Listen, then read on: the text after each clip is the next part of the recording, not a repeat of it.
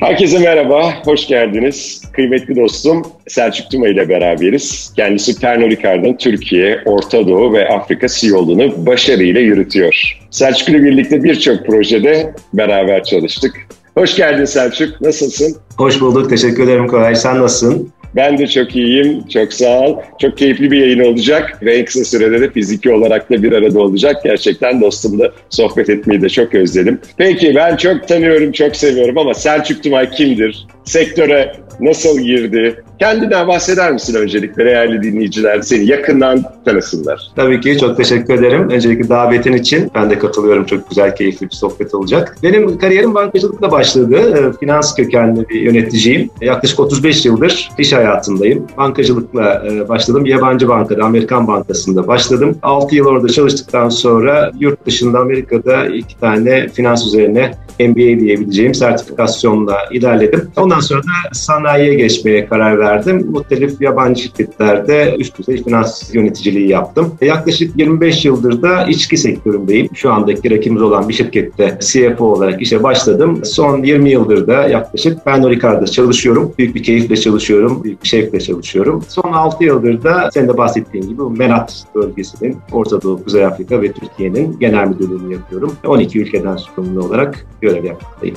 Çok güzel. Peki Pernod Ricard Global bu markanın büyük umbrella markanın Türkiye geçmişi ve yönettiğin markalardan da bahsedebilir misin? Tabii ki memnuniyetle. Öncelikle biraz Pernod Ricard'dan bahsedeyim. Pernod Ricard bir Fransız şirketi. Pernod ve Ricard isimli iki ayrı firmanın pastis kategorisinde faaliyet gösteren iki şirketin birleşmesiyle oluşmuş ve lokal olarak başlamış. Yani bizim rakıya benzer bir anason bazlı içecek ama aperatif Fransa'da, Güney Fransa'da, Marsilya'da faaliyete geçmiş. Biliyorsunuz Fransa'da aperatif çok önemli bir kategori önemli bir okazyon. Akşamüstleri Güney Fransa'da pastis çok yaygın içiliyormuş. Özellikle eskiden daha da fazla. Fakat zamanla Fransa'dan yola çıkıp öncelikle Avrupa'da bazı küçük markaları satın alarak daha sonra da bizim Big e, Three Big Bang dediğimiz yani üç tane büyük patlamayla önce Seagram, sonra Elite Domec, sonra da Absolut markalarının satın alınmasıyla yaklaşık bir 7-8 e, sene içerisinde dünyanın iki numaralı alkollü içki şirketi haline gelmiş vaziyette. Markalarımız tabii çok daha fazla biliniyor Pernod Ricard'a nazaran. Ket markası biraz daha geri planda kalıyor. 96 tane üretim şirketimiz var, fabrikamız var. 85 ülkede e, faaliyet gösteriyoruz. Kendi şirketlerimiz vasıtasıyla yani Pernod Ricard Türkiye olduğu gibi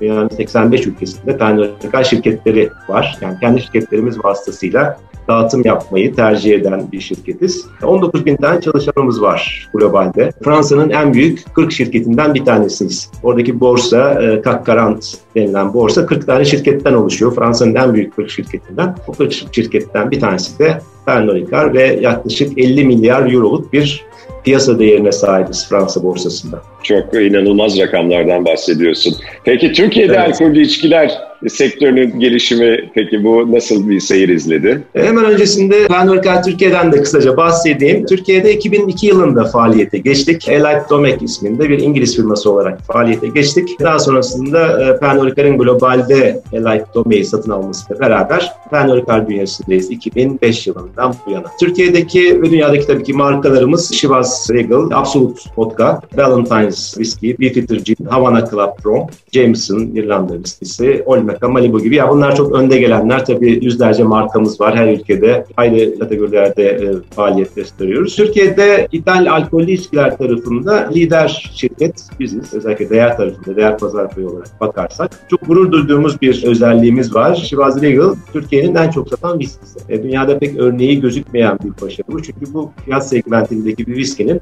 pazar lideri olması hacim olarak çok karşılaşılan bir durum değil.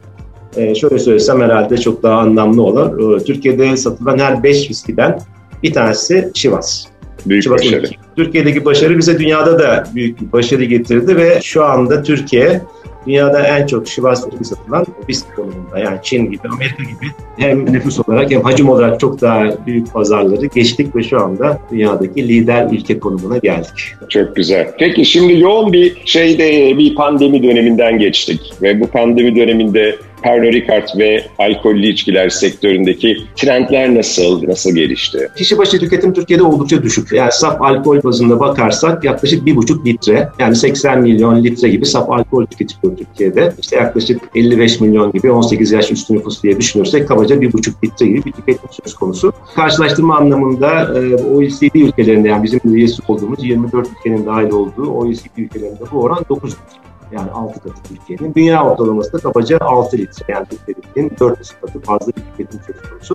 Bunun en önemli sebeplerinden bir tanesi vergilerin Türkiye'de çok yüksek olması maalesef ÖTV var ve Avrupa'daki en yüksek 5. ülkeyiz. Nordik ülkelerinden sonra. Yani uzun vadeye baktığımızda şöyle yaklaşık bir 10-15 yıllık periyotta toplam tüketim çok fazla değişmedi. Hemen hemen aynı kaldı ama uzun vadede rakıda bir düşüş gözlemliyoruz. Buna karşılık viskide bir artış söz konusu. Türkiye'de tüketimin yaklaşık %70'i de evlerde tüketiliyor. Bizim özelimizde de kabaca %70'i ev, %15 barlar, restoranlar ve %15 de turistik otellerde tüketiliyor. Böyle bir dağılımımız vardı. Tabii ki bu pandemi öncesinde. Evet. Soruna gelirsem tarafına. Tabii ki birçok şirket gibi, her şirket gibi sağlık ve ticaretin devamı bizim için de öncelik oldu. Birinci önceliğimiz çalışanlarımızın, müşterilerimizin sağlığıydı ve bu konuda çok şükür sıkıntı yaşamadan bu dönemi atlattık. Ve müşterilerimize bu çok zor şartlarda, kapanma dönemlerinde bile bağımsız bırakmamak adına, ticaretlerin devamı adına olağanüstü bir çaba sarf ettik. Bu dönemde çok doğal olarak evde tüketim çok arttı. Ev dışı tüketim tabii kapanmalarla beraber düştü. Seyahat kısıtlamalarıyla beraber duty free kanalı ki önemli bir kanal Türkiye'de fiyat yapısından dolayı. O kanalda tabii ciddi bir düşme oldu. %70'lere varan bir düşme söz konusu oldu. Bütün bu olumsuz etkiler ev tüketimine çok yansıdı. Dolayısıyla kişi başı tüketimin arttığını görüyoruz. Evde çünkü e, insanlar sıkıldılar. Başka yapacak bir şey olmayınca biraz da moralleri düzelsin diye. Özellikle premium kategorilerde ciddi bir artış söz konusu oldu. Yani bu bizim markalarımıza yaradı diyebilirim. Biraz tabii bir ödünç volümden bahsedebiliriz. Yani duty aldığımız volüm gece hayatından bizim için evde tüketimin ödünç hacmi diye düşünüyoruz. Çünkü o kanallar açılınca yavaş yavaş tekrar hacim oralara doğru geri dönecek. Biz bu dönemde yatırımlarımızı aksatmamaya gayret ettik. Gerek gece hayatına verdiğimiz destek tarafında, gerek organizasyonumuza yaptığımız, gerek markalarımıza yaptığımız desteği ve yatırımlara devam ettik. Çok kısaca trendlerden bahsedersem, bu trendler tabii pandemi öncesinde de başlamıştı aslında ama pandemiyle beraber biraz daha gelişti, biraz daha önem kazandı. Bunların başında sağlıklı tüketim geliyor. Artık e, tüketiciler daha az ve daha kaliteli ürün tüketmeye gayret ediyorlar. Biraz kalori hesabı özellikle kadın tüketiminde fazla yapılmaya başladı. Evet. Çok gündeme geldi. Kadınların tüketime dahil olmasında ciddi bir artış var. Globalde de var, Türkiye'de de var. Yine pandemi öncesi başlayan ancak pandemiyle beraber gelişen başka bir trend lüks markalara olan yönelim oldu. Burada insanların kendisini biraz şımartma, kendisini iyi hissetme ihtiyacı da ön plana çıktı pandemiyle beraber. Ürünlerimiz biraz kolay ulaşılabilir lüks aslında. Affordable luxury dediğimiz.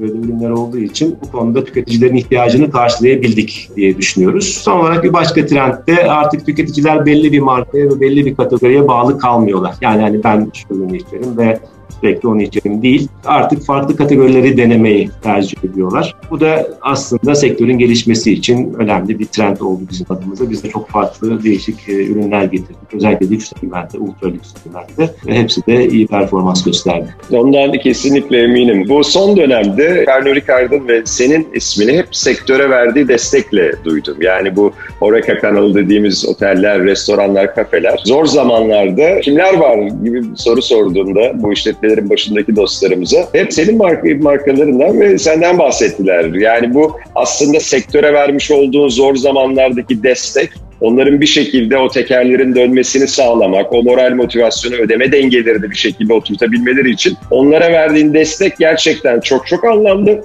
Hatta geçen gün birkaç ortak dostumuzu sohbet ederken senin bu süreçte gerçekten hem ödeme dengeleri de çok fazla yardımcı olduğun ürün gamında, know-how paylaşımı anlamında. Dolayısıyla bence sadece bir tedarikçi değil, gerçek bir partner anlamıyla onların da bu ekosistemde başarıyla gitmesi için çok fazla efor ve enerji sarf ettiğinden bahsettiler. Ben de senin bu anlamdaki başarılarını hep biliyorum ve son soruma geçeceğim. Pernod Ricard'ın sosyal sorumluluk politikası ve burada hayata geçirilen uygulamalardan da konuşmak isteyelim. Senin de çok e, bahsettiğin gibi tabii sektör e, hem Türkiye'de hem dünyada pandemiden aslında en çok etkilenen, en çok yara alan sektör oldu. Yani hiçbir sektör yeme içme sektörü kadar yara almadı. Yani şöyle bir örnek verebilirim. Son 12 ayın 6 ayında kapalıydı mekanlar tamamen. Yani hiçbir şekilde dükkanlarını açamadılar. Dolayısıyla çok ağır bir yara aldılar. Kiralarını ödeyemediler, ücretlerini ödeyemediler. E, tedarikçilere doğal olarak ödemeler yapılamadı. Yaklaşık 100 bin noktada 2 milyon çalışandan bahsediliyor bu sektörde. Çok ciddi bir istihdam var ve bu çalışanların tamamı işsiz kaldı. Biz de senin de bahsettiğin gibi imkanlarımız dahilinde tabii ki sektörün, işletmelerin ve çalışanların yanında olmaya çalıştık. Şöyle bir şey tercih ettik. Biz yaklaşık 5 bin tane çalışana birebir destek olduk. Yani birebir dokunmaya gayret ettik.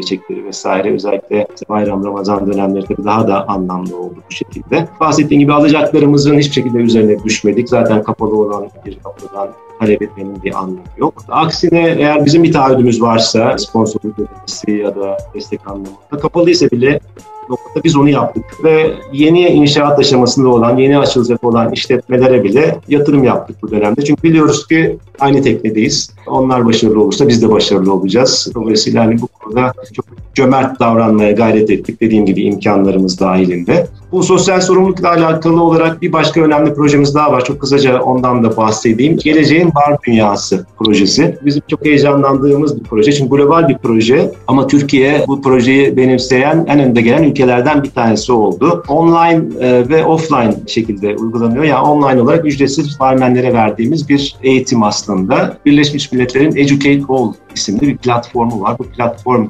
kapsamında yaptık. Amacımız aslında sektörü yeşil bir dünya yaratmaya çağırmak. Bu anlamda sektörümüzdeki aslında farkındalık oldukça düşük. Yani sektörün çok önceliği olmadı bu konu. Dolayısıyla biz bunu büyük bir fırsat olarak görüyoruz. Kişisel gelişimi hem de sürdürülebilirlik anlamında elçi olmaları için bir eğitim programı bu. Bir araştırma yaptık, tüketici araştırması ve şunu gördük ki tüketicilerin %58'i sürdürülebilirlik konusunu barlarda, restoranlarda çok önemli görüyorlar. Ve %72'si de bu konuda hassas olan işletmeleri tercih edeceklerini belirtiyorlar. Yine bu konuda ileride olan işletmelerin de yaklaşık %20 oranında cirolarının artacağına dair bir araştırma söz konusu. Dolayısıyla işletmeler için maliyetlerini düşünme, karlılıklarını arttırma ve marka değerlerini arttırma gibi. Ekonomimiz için de su tasarrufu, yerel gıdanın teşvik edilmesi, plastik kullanımının sıfırlanması gibi çevreyi koruyucu bir takım faktörler söz konusu. Çok güzel bir rakam var. Dünyadaki bütün paneuropal ülkelerinde uygulamaya geçti. Ama biz şu anda bütün dünyada tamamlanma anlamında yani barmenlerin tamamlaması anlamında bu eğitimde bir numaralı ülkeyiz. Bunu da büyük bir gurur ve mutlulukla belirtmek istiyorum.